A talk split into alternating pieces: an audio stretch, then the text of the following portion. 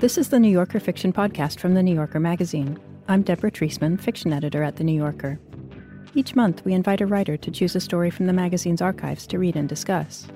This month, we're going to hear Where I'm Calling From by Raymond Carver, which was published in The New Yorker in March of 1982. We've only been in here a couple of days. We're not out of the woods yet.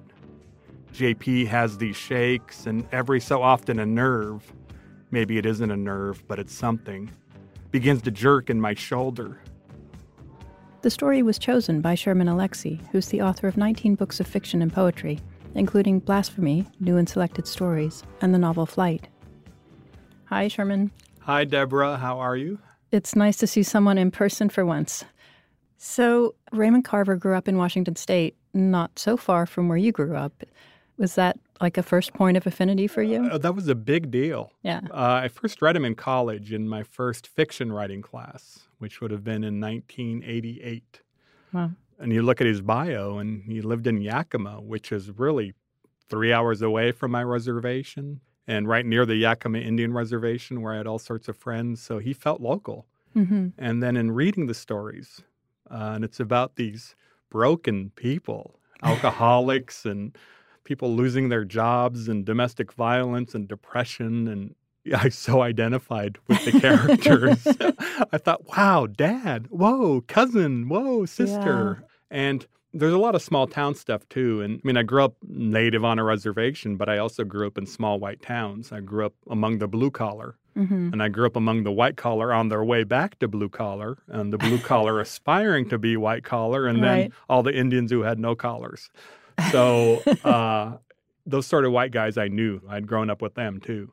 Yeah. And you said that this story, Where I'm Calling From, was what set you on the path to being a fiction writer? Uh, Raymond Carver was huge for me. Yeah. Uh, I'd started writing poems and I was very influenced by my writing professor, Alex Kuo, who wrote in very short sentences, very stark imagery. So as soon as I started reading Carver, the way I was writing poetry and the way his fiction work seemed to echo and I thought, oh, this is how I can write fiction too. I can write fiction like I write my poetry. uh, and my poetry was already narrative, and then it was just easier to expand. But as I kept going and I kept reading him, and this story especially, I hadn't read in a while. Mm-hmm. And Talk about prophecy. I hadn't yet spent time in rehab. So, in reading it silently to myself and then reading it aloud, it was like, oh my God, I know more about this than I did then. I mean, when I first read him, I was a full blown alcoholic. I mean, blackouts and waking up naked on top of hills. So, mm-hmm. uh, I know these guys and, yeah. and I know the women too. Uh, that's one of the things the story does. It doesn't romanticize men or women. These are broken people in love with broken people. Right. And no one's to blame and everybody's to blame. Yeah. At the same time, they're all in a place where they're aspiring to be better. The, the ambition, yes. Yes. And I mean, you have to make the choice. You know, I'm a I'm a 12 stepper. I'm a re- been recovering for a long time, but you have to make the choice, and they are. Well, Carver, when he wrote this story, I think he had been a teetotaler for about five years at that point. So he may have been writing from experience, but he also had come out the other side, and perhaps that would account for some of the hopefulness of the story. I, I think so, and he'd fallen in love too. So I think uh, having the what ended up being the love of his life and being sober and coming out with these amazing stories, I think he was finding happiness. And it, it doesn't seem like it when you're reading it, but this is a happy story. And it's, it's funny to think about it. You know, it's a dysfunctional love song. Yeah, yeah. Well, we'll talk some more after the story. And now here's Sherman Alexie reading Where I'm Calling From by Raymond Carver. Where I'm Calling From. We are on the front porch at Frank Martin's drying out facility. Like the rest of us at Frank Martin's, JP is first and foremost a drunk. But he's also a chimney sweep. It's his first time here, and he's scared. I've been here once before. What's to say? I'm back. JP's real name is Joe Penny, but he says I should call him JP. He's about 30 years old, younger than I am.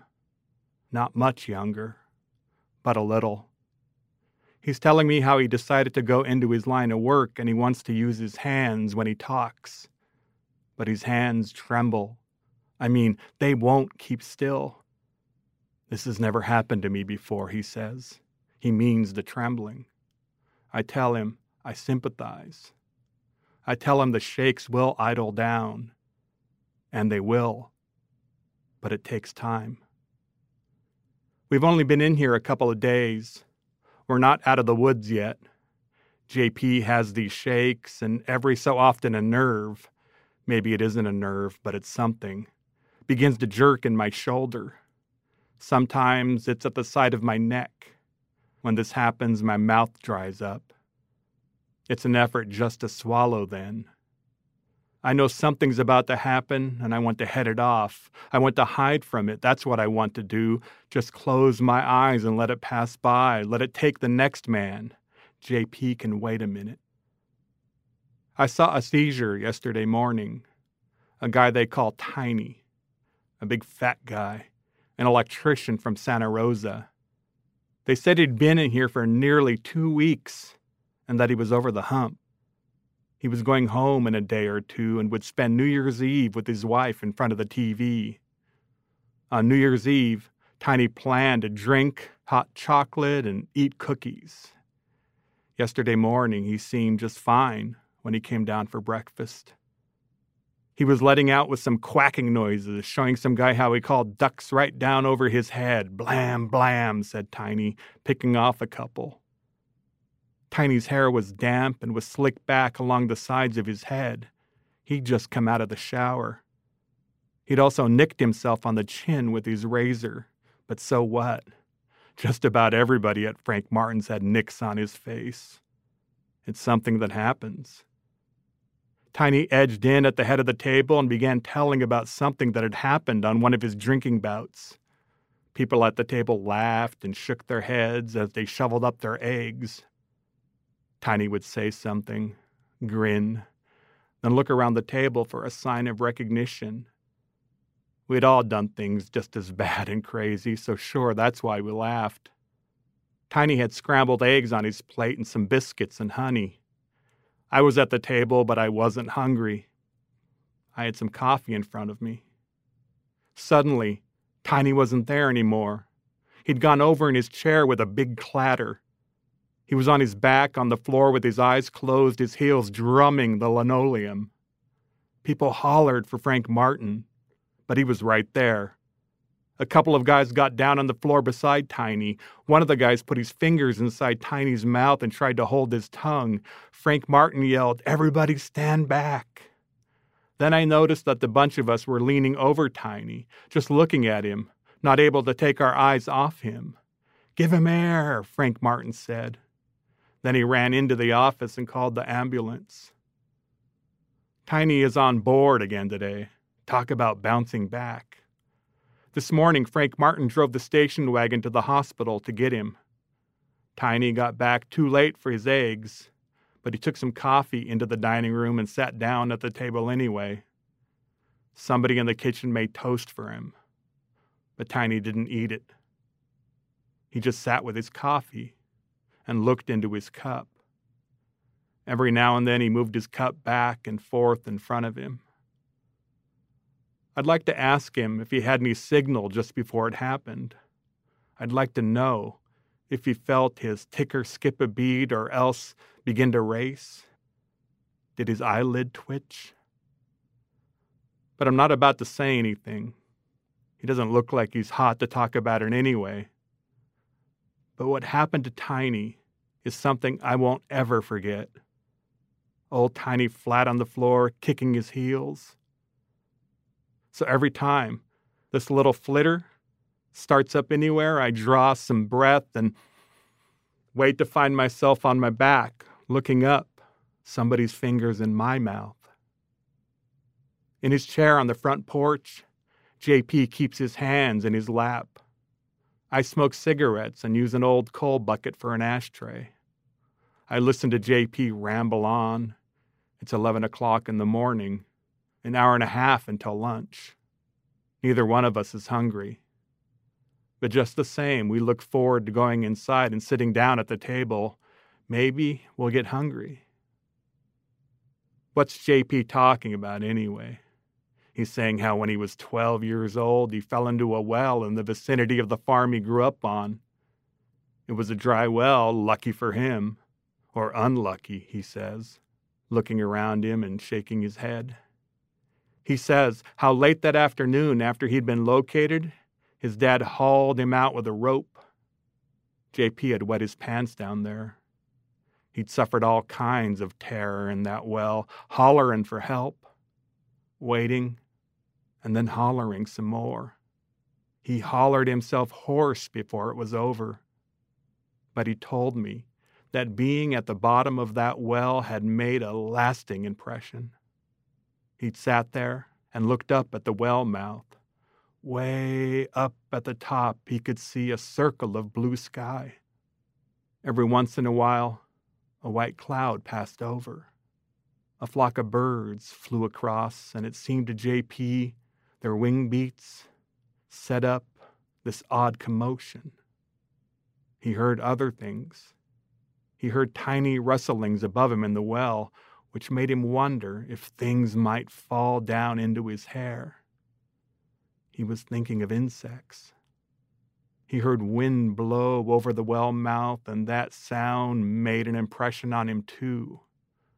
In short, everything about his life was different for him at the bottom of that well. But nothing fell on him, and nothing closed off that little circle of blue. Then his dad came along with the rope and it wasn't long before JP was back in the world he'd always lived in. Keep talking, JP, then what? I say.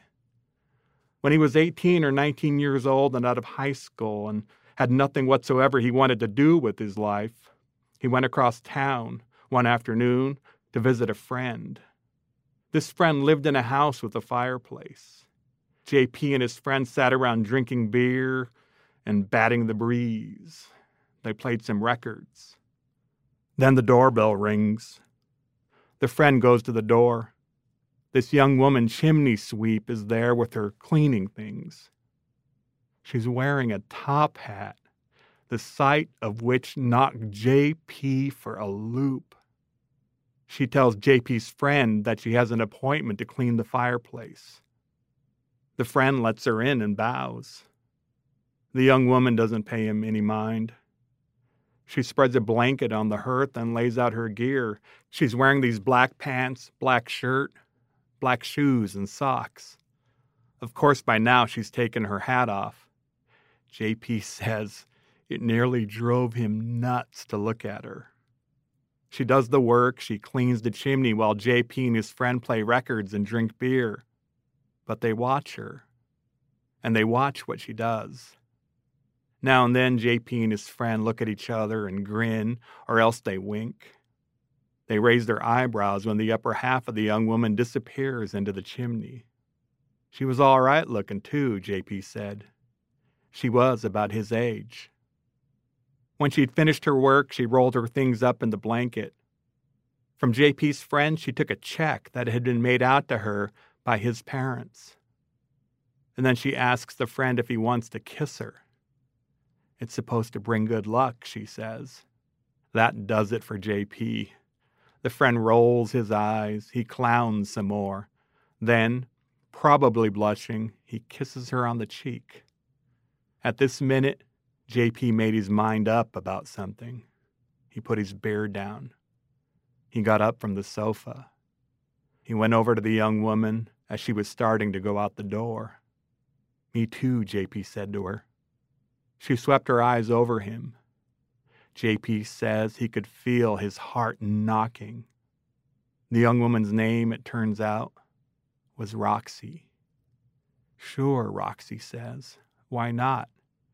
I've got some extra kisses.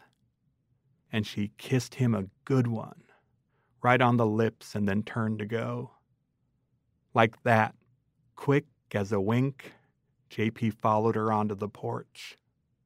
He held the porch screen door for her. He went down the steps with her and out to the drive, where she'd parked her panel truck. It was something that was out of his hands. Nothing else in the world counted for anything. He knew he'd met somebody who could set his legs a tremble. He could feel her kiss still burning on his lips, etc. At this minute, JP couldn't begin to sort anything out. He was filled with sensations that were carrying him every which way. He opened the rear door of the panel truck for her. He helped her store her things inside. Thanks, she told him. Then he blurted it out that he'd like to see her again. Would she go to a movie with him sometime? He'd realized, too, what he wanted to do with his life. He wanted to do what she did. He wanted to be a chimney sweep. But he didn't tell her that then. JP says she put her hands on her hips and looked him over. Then she found a business card in the front seat of her truck. She gave it to him. She said, Call this number after 10 o'clock tonight. The answering machine will be turned off then. We can talk. I have to go now. She put the top hat on and then took it off. She looked at JP once more. She must have liked what she saw, because this time she grinned. He told her there was a smudge near her mouth. Then she got into her truck, tooted the horn, and drove away. Then what? I say, don't stop now, JP. I was interested. Like I would have listened if he'd been going on about how one day he decided to start pitching horseshoes. It rained last night. The clouds are banked up against the hills across the valley. JP clears his throat and looks at the hills and the clouds. He pulls his chin. Then he goes on with what he was saying. Roxy starts going out with him on dates, and little by little, he talks her into letting him go along on jobs with her. But Roxy's in business with her father and brother, and they've got just the right amount of work. They don't need anybody else. Besides, who was this guy? JP? JP what? Watch out, they warned her. So she and JP saw some movies together. They went to a few dances. But mainly, the courtship revolved around their cleaning chimneys together. Before you know it, JP says, they're talking about tying the knot and after a while, they do it. They get married. JP's new father in law takes him in as a full partner. In a year or so, Roxy has a kid. She's quit being a chimney sweep. At any rate, she's quit doing the work. Pretty soon, she has another kid. JP's in his mid 20s by now. He's buying a house. He says he was happy with his life. I was happy with the way things were going, he says. I had everything I wanted. I had a wife and kids I loved, and I was doing what I wanted to do with my life. But for some reason, who knows why we do what we do, his drinking picks up. For a long time, he drinks beer and beer only. Any kind of beer, it didn't matter. He says he could drink beer 24 hours a day. He drank beer at night while he watched TV. Sure, once in a while he drank hard stuff. But that was only if they went out on the town, which was not often, or else when they had company over. Then a time comes, he doesn't know why, when he makes the switch from beer to gin and tonic. And he'd have more gin and tonic after dinner, sitting in front of the TV there was always a glass of gin and tonic in his hand. He says he actually liked the taste of it. He began stopping off after work for drinks before he went home to have more drinks. Then he began missing some dinners. He just wouldn't show up. Or else he'd show up, but he wouldn't want anything to eat. He'd filled up on snacks at the bar. Sometimes He'd walk in the door and for no good reason throw his lunch pail across the living room.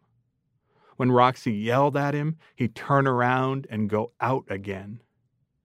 He moved his drinking time up to early afternoon while he was still supposed to be working. He tells me that he was starting off the morning with a couple of drinks. He'd have a belt of the stuff before he brushed his teeth. Then he'd have his coffee. He'd go to work with a thermos bottle of vodka in his lunch pail. JP quit talking. He just clams up. What's going on? I'm listening. It's helping me relax, for one thing. It's taking me away from my own situation. After a minute, I say, What the hell? Go on, JP. He's pulling his chin. But pretty soon, he starts talking again.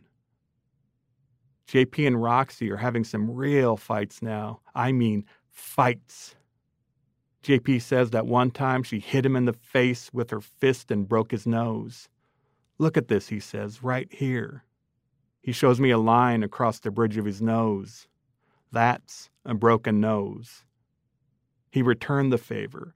He dislocated her shoulder for her on that occasion. Another time he split her lip. They beat on each other in front of the kids. Things got out of hand. But he kept on drinking. He couldn't stop, and nothing could make him stop. Not even with Roxy's dad and her brother threatening to beat hell out of him.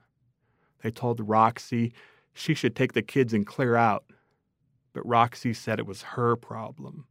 She got herself into it, and she'd solve it. Now, JP gets real quiet again. He hunches his shoulders and pulls down in his chair. He watches a car driving down the road between this place and the hills. I say, I want to hear the rest of this, JP. You better keep talking. I just don't know, he says. He shrugs. It's all right, I say, and I mean it's okay for him to tell it. Go on, JP. One way she tried to solve things, JP says, was by finding a boyfriend. JP would like to know how she found the time with the house and kids. I look at him, and I'm surprised. He's a grown man. If you want to do that, I say, you find the time, you make the time. JP shakes his head. I guess so, he says. Anyway, he found out about it, about Roxy's boyfriend, and he went wild. He manages to get Roxy's wedding ring off her finger, and when he does, he cuts it into several pieces with a pair of wire cutters. Good, solid fun. They'd already gone a couple of rounds on this occasion. On his way to work the next morning, he gets arrested on a drunk driving charge. He loses his driver's license. He can't drive the truck to work anymore. Just as well, he says. He'd already fallen off a roof the week before and broken his thumb. It was just a matter of time until he broke his goddamn neck, he says. He was here at Frank Martin's to dry out and to figure out how to get his life back on track. But he wasn't here against his will any more than I was. We weren't locked up. We could leave any time we wanted but a minimum stay of a week was recommended, and two weeks or a month was, as they put it, strongly advised. As I said, this is my second time at Frank Martin's. When I was trying to sign a check to pay in advance for a week's stay, Frank Martin said, The holidays are always a bad time. Maybe you should think of sticking around a little longer this time? Think in terms of a couple of weeks? Can you do a couple of weeks? Think about it anyway. You don't have to decide anything right now, he said. He held his thumb on the check and I signed my name. Then I walked my girlfriend to the front door and said goodbye. Goodbye, she said, and she lurched into the door jamb and then onto the porch. It's late afternoon, it's raining. I go from the door to the window. I move the curtain and watch her drive away, She's in my car, she's drunk. But I'm drunk too, and there's nothing I can do. I make it to a big old chair that's close to the radiator and I sit down. Some guys look up from their TV, then slowly they shift back to what they were watching. I just sit there. Now and then I look up at something that's happening on the screen. Later that afternoon, the front door banged open and JP was brought in between these two big guys, his father in law and brother in law, I find out afterward. They stared JP across the room. The old guy signed him in and gave Frank Martin a check. Then these two guys helped JP upstairs. I guess they put him to bed. Pretty soon, the old guy and the other guy came downstairs and headed for the front door. They couldn't seem to get out of this place fast enough. It was as if they couldn't wait to wash their hands of all this. I didn't blame them. Hell no. I don't know how I'd act if I was in their shoes. A day and a half later, JP and I meet up on the front porch. We shake hands and comment on the weather. JP has a case of the shakes. We sit down and prop our feet on the railing. We lean back in our chairs as if we're just out there taking our ease, as if we might be getting ready to talk about our bird dogs. That's when JP gets going with his story. It's cold out, but not too cold. It's a little overcast. At one point, Frank Martin comes outside to finish his cigar. He has on a sweater buttoned up to his Adam's apple. Frank Martin is short and heavy set. He has curly gray hair and a small head. His head is out of proportion with the rest of his body. Frank Martin puts the cigar in his mouth and stands with his arms crossed over his chest. He works that cigar in his mouth and looks across the valley. He stands there like a prize fighter, like somebody who knows the score. JP gets real quiet again. I mean, He's hardly breathing. I toss my cigarette into the coal bucket and look hard at JP, who scoots farther down in his chair. JP pulls up his collar. What the hell's going on, I wonder? Frank Martin uncrosses his arms and takes a puff on the cigar. He lets the smoke carry out of his mouth. Then he raises his chin toward the hills and says, Jack London used to have a big place on the other side of this valley, right over there, behind that green hill you're looking at. But alcohol killed him. Let that be a lesson. He was a better man than any of us, but he couldn't handle the stuff either. He looks at what's left of his cigar. It's gone out. He tosses it into the bucket. You guys want to read something while you're here? Read that book of his, The Call of the Wild. You know the one I'm talking about? We have it inside if you want to read something. It's about this animal that's half dog and half wolf. They don't write books like that anymore.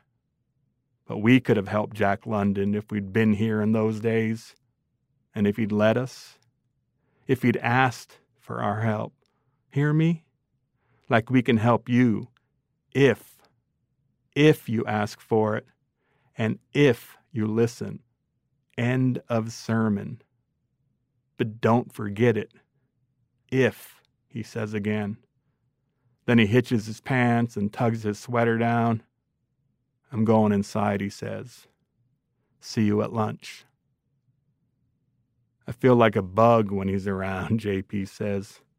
He makes me feel like a bug, something you could step on JP shakes his head.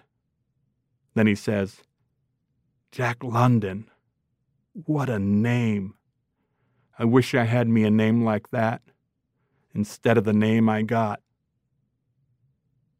Frank Martin talked about that if the first time I was here. My wife brought me up here that time. That's when we were still living together, trying to make things work out. She brought me here and she stayed around for an hour or two talking to Frank Martin in private. Then she left. The next morning, Frank Martin got me aside and said, We can help you if you want help and want to listen to what we say.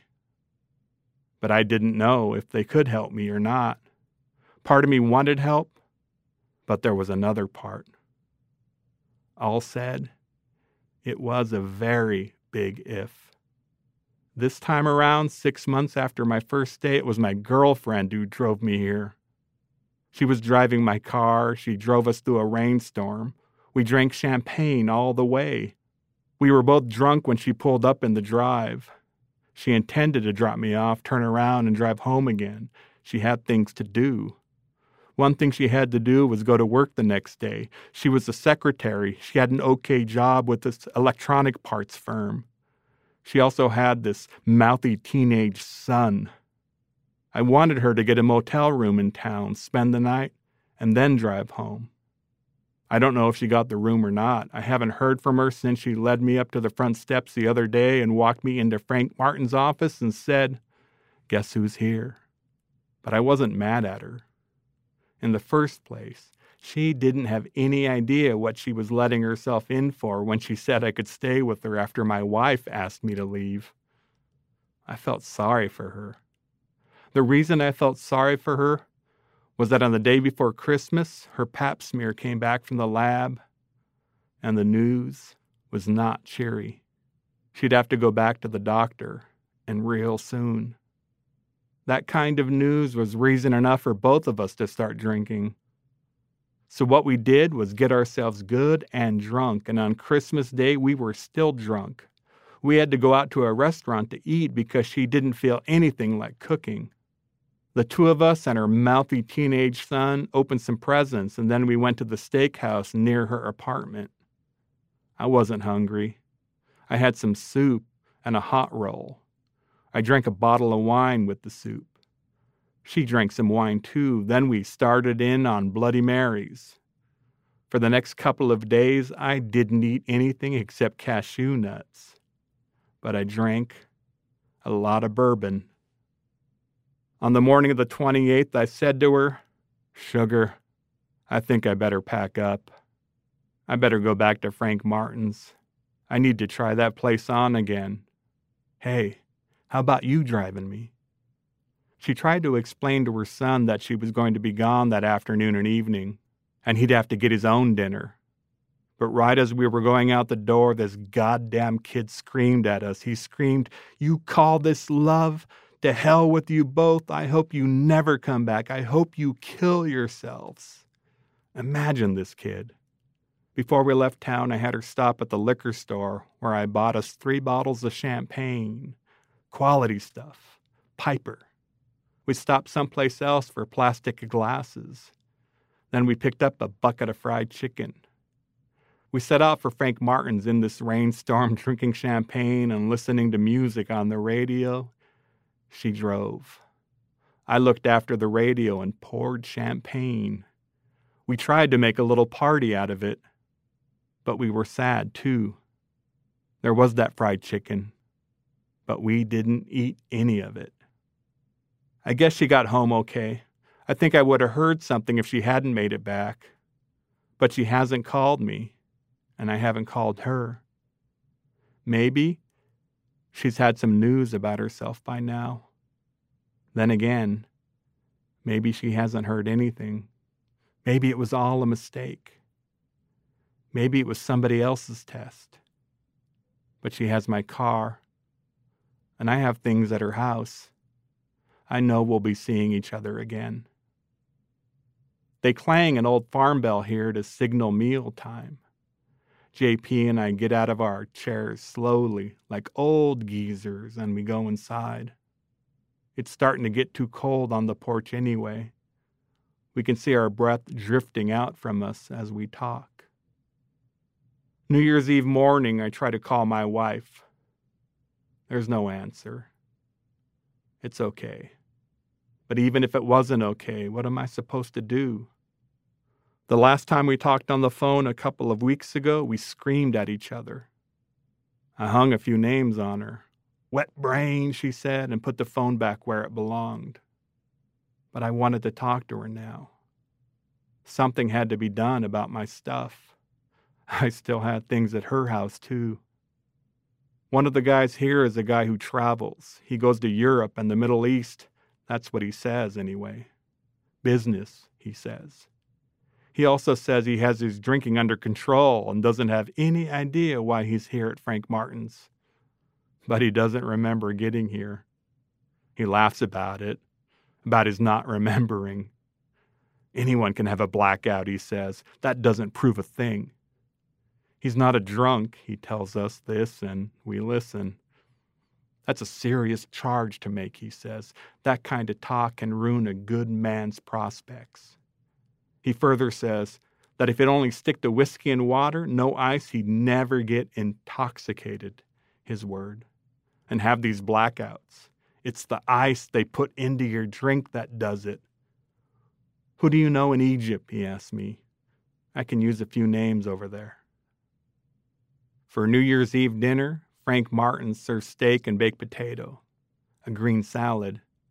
My appetite's coming back. I eat the salad. I clean up everything on my plate and I could eat more. I look over at Tiny's plate. Hell, he's hardly touched anything. His steak is just sitting there getting cold. Tiny is not the same old Tiny. The poor bastard had planned to be at home tonight. He'd planned to be in his robe and slippers in front of the TV holding hands with his wife. Now, he's afraid to leave. I can understand. One seizure means you're a candidate for another. Tiny hasn't told any more nutty stories on himself since it happened. He stayed quiet and kept to himself. Pretty soon I ask him if I can have his steak, and he pushes his plate over to me. They let us keep the TV on until the new year has been rung in at Times Square. Some of us are still up, sitting around the TV, watching the crowds on the screen when Frank Martin comes in to show us his cake. He brings it around and shows it to each of us. I know he didn't make it. It's a goddamn bakery cake. But still, it's a cake. It's a big white cake. Across the top of the cake, there's writing in pink letters. The writing says, Happy New Year, one day at a time. I don't want any stupid cake, says the guy who goes to Europe and the Middle East. Where's the champagne? he says and laughs. We all go into the dining room. Frank Martin cuts the cake. I sit next to JP. JP eats two pieces and drinks a Coke. I eat a piece and wrap another piece in a napkin, thinking of later. JP lights a cigarette. His hands are steady now, and he tells me his wife is coming to visit him in the morning, the first day of the new year. That's great, I say. I nod. I lick the frosting off my finger. That's good news, JP. I'll introduce you, he says.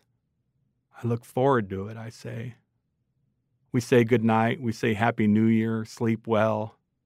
I use a napkin on my fingers. We shake hands. I go to the payphone once more, put in a dime, and call my wife Collect. But nobody answers this time either. I think about calling my girlfriend and I'm dialing her number when I realize I don't want to talk to her.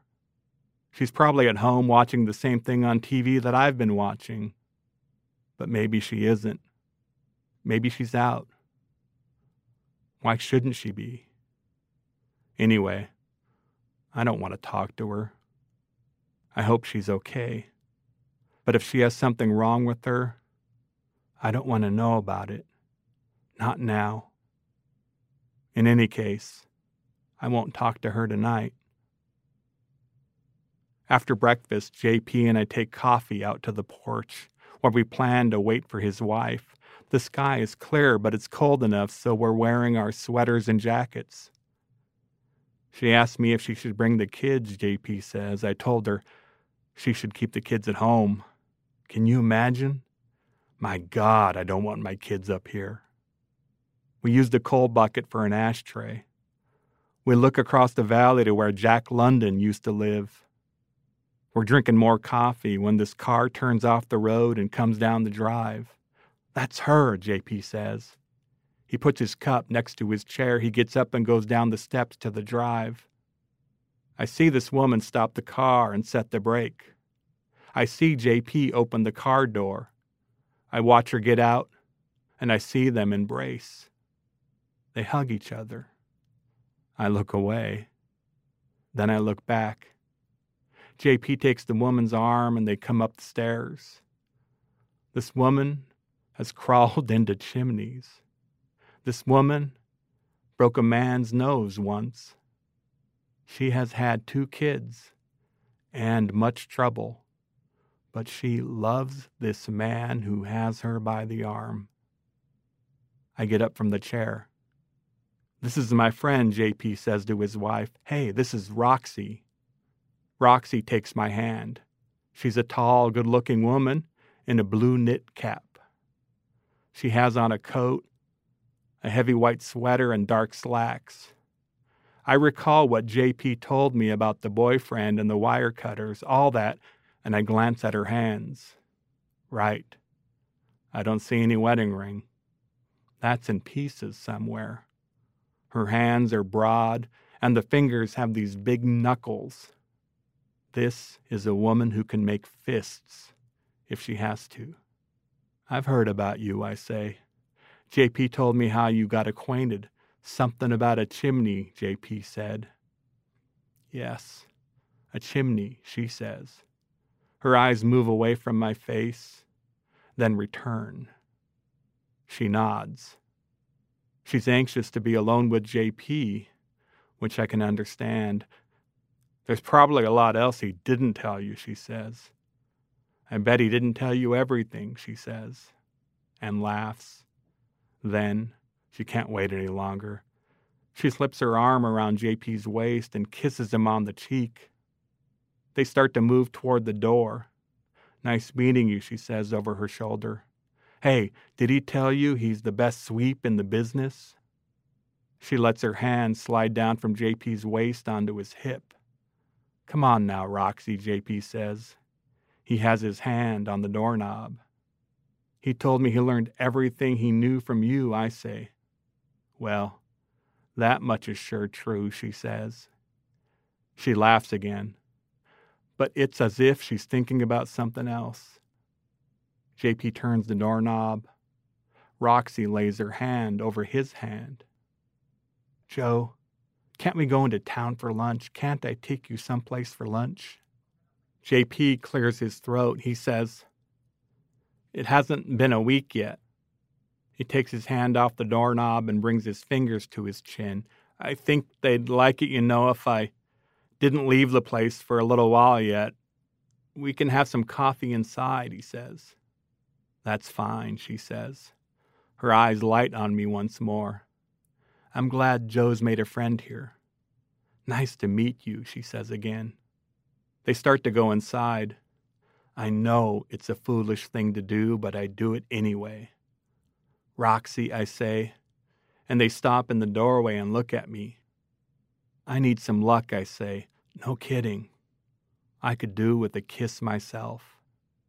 JP looks down. He's still holding the doorknob even though the door is open. He turns the doorknob back and forth. He's embarrassed. I'm embarrassed too. But I keep looking at her. Roxy doesn't know what to make of it. She grins. I'm not a sweep anymore, she says. Not for years. Didn't Joe tell you? What the hell? Sure, I'll kiss you. Sure. For luck. She moves over. She takes me by the shoulders. I'm a big man. And she plants this kiss on my lips. How's that? She says. That's fine, I say. Nothing to it, she says. She's still holding me by the shoulders. She's looking me right in the eyes. Good luck, she says. And then she lets go of me. See you later, pal, JP says. He opens the door all the way, and they go inside. I sit down on the front steps and light a cigarette. I watch what my hand does, then I blow out the match. I've got a case of the shakes. I started out with them this morning. This morning I wanted something to drink. It's depressing, and I didn't say anything about it to JP. I try to put my mind on something else, and for once, it works. I'm thinking about chimney sweeps. All that stuff I heard from JP, when for some reason I start to think about the house my wife and I lived in just after we were married. That house didn't have a chimney, hell no so I don't know what makes me remember it now. But I remember the house and how we'd only been in there a few weeks when we heard a noise outside one morning and woke up. It was Sunday morning, and so early it was still dark in the bedroom, but there was this pale light coming in from the bedroom window. I listened. I could hear something scrape against the side of the house. I jumped out of bed and went to the window. My God, my wife says, sitting up in bed and shaking the hair away from her face. Then she starts to laugh. It's Mr. Venturini, she says, the landlord. I forgot to tell you. He said he was coming to paint the house early today, before it gets too hot. I forgot all about it, she says, and laughs some more. Come on back to bed, honey. It's just the landlord. In a minute, I say. I push the curtain away from the window. Outside, this old guy in white coveralls is standing next to his ladder. The sun is just starting to break above the mountains. The old guy and I look each other over. It's the landlord, all right, this old guy in coveralls. But his coveralls are too big for him. He needs a shave, too, and he's wearing this baseball cap to cover his bald head. God damn it, I think if he isn't a weird old hombre, then I've never seen one. And at that minute, a wave of happiness comes over me that I'm not him, that I'm me, and that I'm inside this bedroom with my wife. He jerks his thumb toward the sun. He pretends to wipe his forehead. He's letting me know he doesn't have all that much time. The old duffer breaks into a grin. It's then I realize I'm naked. I look down at myself. I look at him again and shrug. I'm smiling. What did he expect? My wife laughs. Come on, she says. Get back in this bed. Right now, this minute, come on back to bed. I let go of the curtain, but I keep standing there at the window. I can see the landlord nod to himself as if to say, Go on, sonny. Go back to bed. I understand. As if he'd heard my wife calling me. He tugs the bill of his cap. Then he sets about his business. He picks up his bucket. He starts climbing the ladder. I lean back into the step behind me now and cross one leg over the other. Maybe later this afternoon I'll try calling my wife again. And then I'll call to see what's happening with my girlfriend but I don't want to get her mouthy son on the line. If I do call, I hope he'll be out somewhere doing whatever he does when he's not hanging around the house. I try to remember if I ever read any Jack London books. I can't remember. But there was a story of his I read in high school.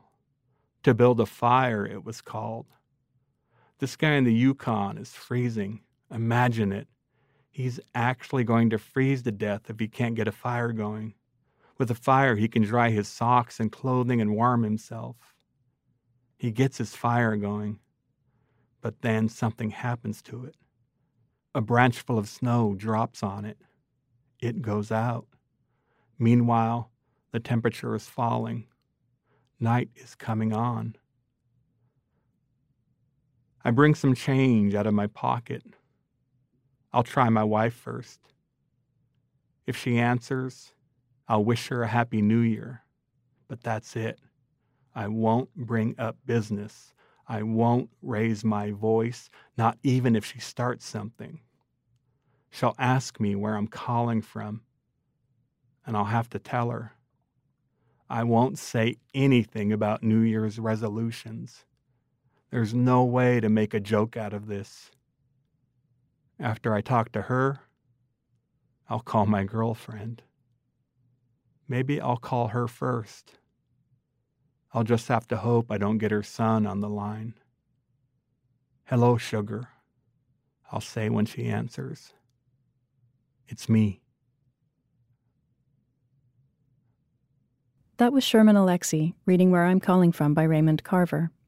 The story appeared in The New Yorker in March of 1982 and was included in the collection Cathedral, which was published by Knopf in 1983. Hi, I'm Deborah Treisman, fiction editor of The New Yorker. Each week on the Writer's Voice podcast, New Yorker fiction writers read their newly published stories from the magazine. You can hear from authors like Colson Whitehead, Turner nudged Elwood, who had a look of horror on his face. They saw it. Griff wasn't going down. He was going to go for it, no matter what happened after. Or Joy Williams. Her father was silent. Slowly, he passed his hand over his hair. This usually meant that he was traveling to a place immune to her presence, a place that indeed contradicted her presence. She might as well go to lunch. Listen to news stories or dive into our archive of great fiction. You can find the work of your favorite fiction writers and discover new ones. Listen and follow The Writer's Voice wherever you get your podcasts.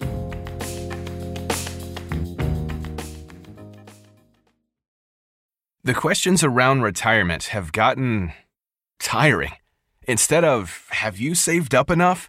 Shouldn't they be asking, what is it that you love to do? And how can we help you keep doing it? The truth is, you're not slowing down. So your retirement plan should be more of an action plan, a hiking plan, a music plan, a sailing plan. The point is, whatever you're passionate about, we can help make sure you never stop. At Lincoln Financial, we have the products to help protect and grow your financial future so you can keep doing more of what you love. Make your pastimes last a lifetime at lincolnfinancial.com slash action plan. Lincoln Financial Group, marketing name for Lincoln National Corporation and its insurance companies and broker slash dealer affiliate Lincoln Financial Distributors Inc., copyright 2024 Lincoln National Corporation. So, Sherman, the story has a slightly unusual construction, right? It's told by a first person narrator. But for long stretches of it, what we get are stories about other people. One of them also told in the first person, in a sense, by JP. And we don't learn as much about the narrator as we learn about the other people in a way. Why, why do you think that is? It's a question I've been asking myself too. I think I have the answer. Okay.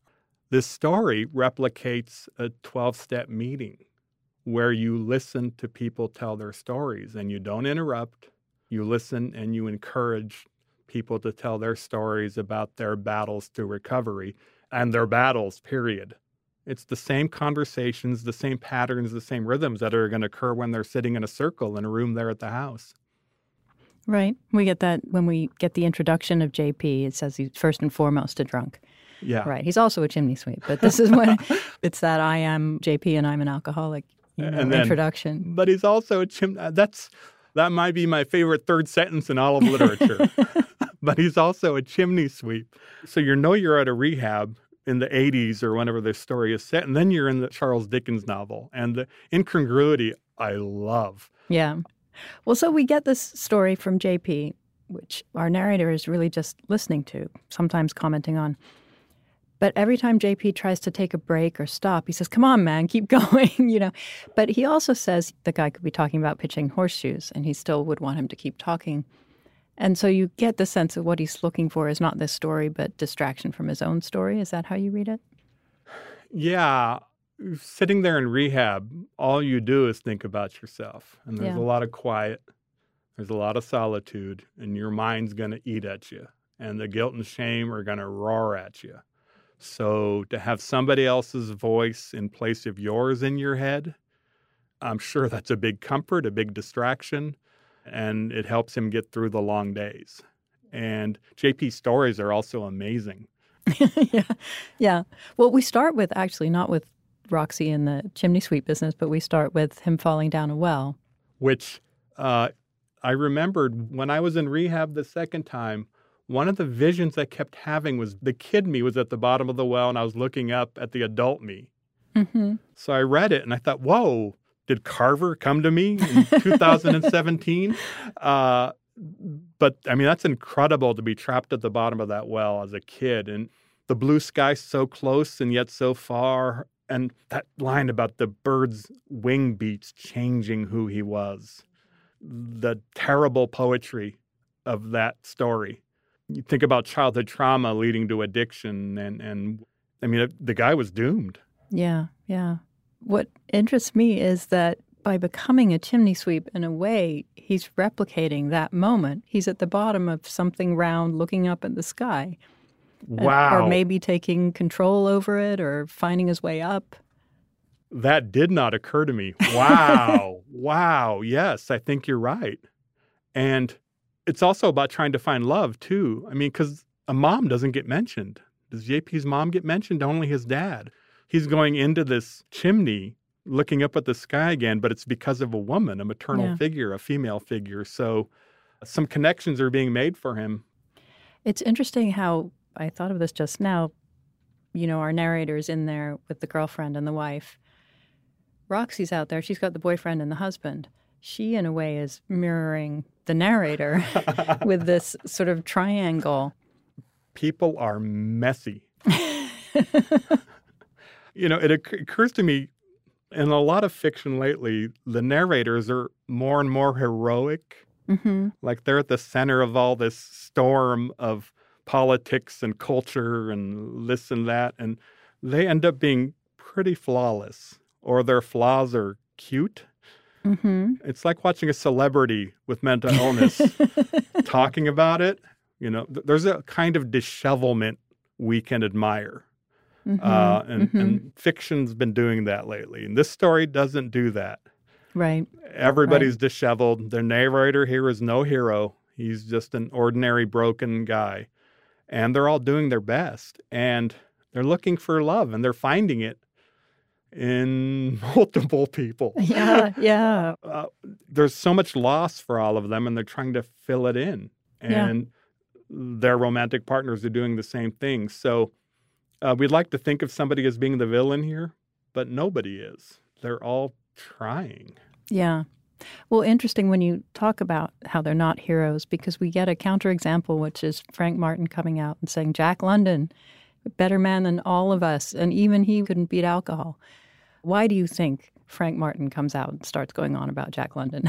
What, what, why are we getting Call of the Wild in the middle of this, you know, slightly touching uh, scene of uh, confessions on the porch? I think Frank Martin has a spiel. I think he's very experienced at telling stories. And it's also his romanticism, too.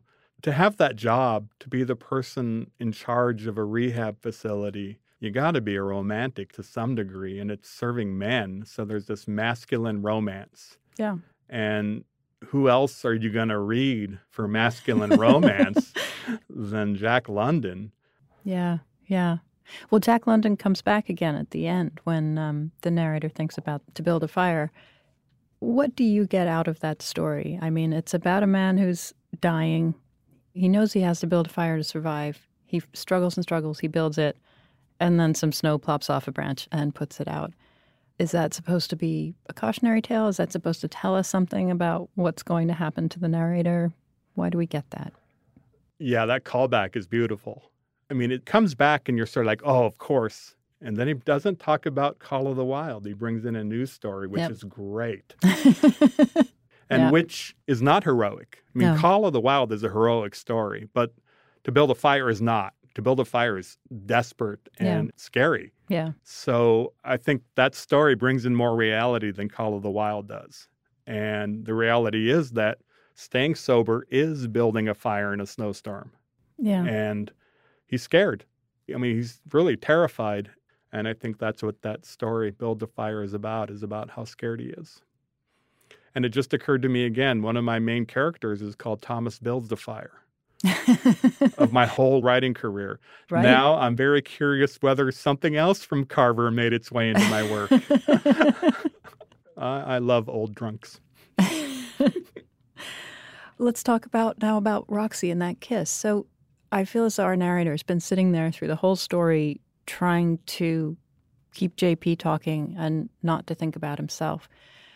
And then suddenly this woman actually arrives and she's present and it's not a story anymore. And he wants to connect with her. Well, I think what he sees is that she still loves JP. Yeah. right? Despite everything, she's tender with him. And he wants a piece of that really badly, and he doesn't know where to get it. I mean, Roxy is not the person for him to get it from, but he tries it. He- yeah, he's he's looking for it. Uh, you know, when JP talks about meeting her and this woman said his legs that tremble, Yeah. I think that's even more clear when she comes in through narrator's eyes when he's talking about her height Right. and her hands. hmm It was when I read that I thought it's amazing that he just turned her hands into a prize fighter's hands, Right. and it's really sensual. Those hands had broken at JP's nose, Oh, you know? yeah. And it- you're like, whoa, how did you do that, Carver? So I think the combination of her beauty, as they describe it, and then her job and her strength, this gale force of a person, and then she's so tender. Yeah. So very tender, touching him, kissing Mhm. him, very polite to the narrator. I mean, he got dropped off by his girlfriend and they were drunk with uneaten fried chicken. Right. So, not exactly Yeah. the same sort of entrance that Roxy made. Yeah. But seeing Roxy does make him want to reach out Yes, to and, his wife and his and his girlfriend. girlfriend. I mean, he wants to find someone who cares about him, I, I'm sure. But he's avoided it up until now. And perhaps partly that's because last time he talked to his wife, she screamed at him. And the last time he saw uh, his girlfriend, she had gotten bad medical news. yeah, But at the same time, he does call. He calls the wife. She doesn't answer. And he does plan what he's going to say to the girlfriend. um, so you think he's going to make these calls. And maybe that's his fire he's building. yeah. And then that's where the title of the story comes from, where I'm Right. calling from. Yeah. Yeah. And it's a physical place, sure, but it's more than that. And he's calling from a place of hope that there is going to be a connection, Right. that, that the snow won't fall on the fire, that he's going to rekindle something with one or both of them. I don't know. Right. He's also calling for help, I guess. He's calling from the bottom of that well, right? Yeah, yeah. The other thing that happens at the end, he thinks of the Jack London story, but he also is taken back to a memory from the early days of his marriage. Why that memory? because it's fun and sexy and unexpected and it's beautiful. You know, I I had to reread it a couple times because I almost burst into laughter when he looks down and realizes he's naked. right. And uh, I mean, it's hilarious. It really is a slapstick moment, and it, it feels so positive, so loving. And his wife is so come back to bed, come back to bed. You know, it's a call back to bed. It's a call back to a much better time, a good memory in his marriage. Maybe it's a reminder there is something good in his marriage. There is something in him that was a good husband and she was a good wife. they had a connection. I mean, it's interesting that he's, you know, standing there in the middle of that wonderful marriage, looking out the window at this lonely old guy, this weird hombre, you know, who's out there. And now, of course, he's the guy on the outside, right? He's the guy sitting on the porch with his aching joints, getting up like an old geezer. And and nobody wants to be him. Nobody wants to be him. nobody would drive by that and see those guys on the porch and think I want to be them. Yeah. You know, he's been relocated in this story. He's now the guy on the outside. Yeah. Alone and just completely disheveled. We never know what went wrong. We never hear any background, really. Nothing. And it keeps us aching for more. Right. So it is sort of a mystery. Yeah, why is he a drunk? He doesn't want to talk about it. He doesn't want to tell us. When are we finally going to hear something from him that is about him rather than him listening or repeating? And then it comes down to standing naked in the window while Yeah. his wife calls him back to bed. That's the first time when we learn something about him. And it's, as I'm talking about it now, it's really tender Yeah. you know, as an alcoholic addict looking back at when things were good, if I could only go back to that, Right. the before when it was better. Yeah. And so his instinct is to make those phone calls. And that is going back, but maybe it it's also going forward. well, you know, one of the things in rehab is you try to stay away from your friends that you ever drank with.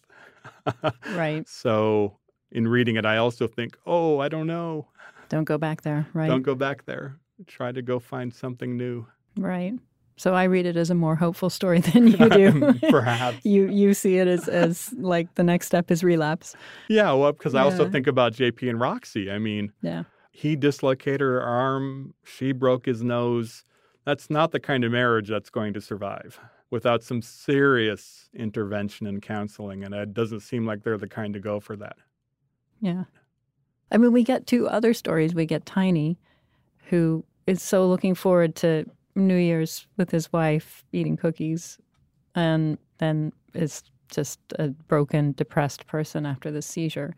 And we get the guy who's so completely in denial, he's asking for contacts in Egypt. um, why are those two in the story? Well, again, this is where you know Carver didn't need to do any research. you think he met these guys? yeah, I mean, you know, as a person who's in these meetings and been in rehab, I'm very careful that nobody I would ever write about would even be remotely resembling anybody real. I don't feel that's the case here. I feel like Different Carver, times. yeah, I feel like Carver definitely crossed the anonymous line. Uh, you know, I think there was a tiny, and I think there was a, a a uh, exaggerator liar. I don't think that guy had a name. The guy who travels. no, the guy who travels. The guy who travels, yeah. Uh, So, but there are also aspects of the personalities of anybody. I mean, the liar, the guy who travels, that's an addict behavior. Yeah. hmm Uh, and then the physical, the seizures, and being afraid of your health. You know, I was never uh, drunk enough to have the shakes or the snakes, the DTs, the detoxing, but my dad did. So I remember when my dad was detoxing once and he thought there were Nazis coming out of his bedroom walls. And he talked about that the rest of his life. He would bring it up randomly. So when you're drinking that much, you're always so close to death. And then for everybody in that room, when that happened to be so vividly reminded of how close to death they all are. Tiny is the serious warning story. There's one other reason why I feel like the ending is more hopeful than maybe you feel it is. and that's because this guy has spent the whole story talking about other people and avoiding his own story and avoiding thinking about himself and dealing with his situation, avoiding hearing what's going on with his girlfriend's health and so on. And yet, at the very end, what he wants to say on the phone is, Hi, sugar, it's me. It's me, right? He's taking some kind of ownership of who he is and where he's calling from, I suppose. Yeah. That hey sugar is no, I mean that's that's then what popped into my head too is another recovery term called pink clouding, where in the early days of recovery you think you've got it solved. right. So now when my head popped into there was hey sugar sounds like pink clouding to me. So Right, I think I think it's I mean you carry around these suspicions about yourself and the guilt and shame and everything piles up and you don't even I think perhaps I identify with him too strongly. maybe you, maybe you picked the wrong story to read. I, I think You've I now inhabited perf- it. I picked the perfect one. so, but I agree with you. I, I can see that there's hope there that he's reaching out for a connection. And also, what popped into my head is you're trying to repair your life, and that's also part of recovery to reach out to the people you've harmed. Yeah, I mean, it's Frank Martin who makes a thing out of saying, you know, first to the wife and then to the narrator directly, you have to ask for help. You have to want help. Yeah. And I suppose maybe at the end he's asking for help, right? Yeah. And maybe they're not the ones to help, but he's making the gesture. He's looking for it. Well, I do take hope from the fact that it was written by a much better Carver who was no longer calling from there. Yeah, know? I mean, you know, as you said that, I thought, you know, that that's also a past tense. I mean, Mhm. in the story, it's where I'm calling from, and and as a writer, as a person, Carver was where I was calling from, and so yes, as a writer, as a person, I think this is a very positive step for Carver, and I think it's a very positive step for the reader. Yeah. Yeah. Uh, so maybe you're right. but actually, you just brought up a point that's interesting to me, which is the story wavers between present tense and past tense constantly. Like one sentence after another, he switches tenses. There's someone telling a story and there's someone living a story, and they are both happening at the same time. Yeah, there's even that moment. I was reading it. There's that moment when he's remembering being naked in the window. And then he talks about leaning back. And there's a moment of confusion there. Yeah.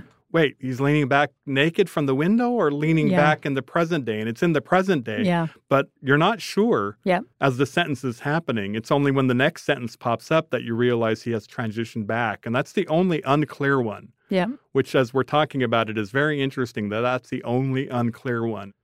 Wow. I mean, the guilt and shame of being an alcoholic and what he's done in his life, you're always doing the autopsy of yourself, the inventory. And, and uh, I, I think that's what's going on for him. And then he gets to that moment and wow, so is he bringing something beautiful from the past into the present? Maybe that accounts for the blurring, Mm-hmm. Mm-hmm. that he made a positive step there. There you go. And he leans back into the step. Yes. Literally. yeah, you're working hard on me here, Deborah. Sherman, this is a happy story. I know. I just keep trying. I want to have some hope for these guys. and and I do, I do, because uh, it works if you work it. well, thank you so much. Well, thank you, Deborah.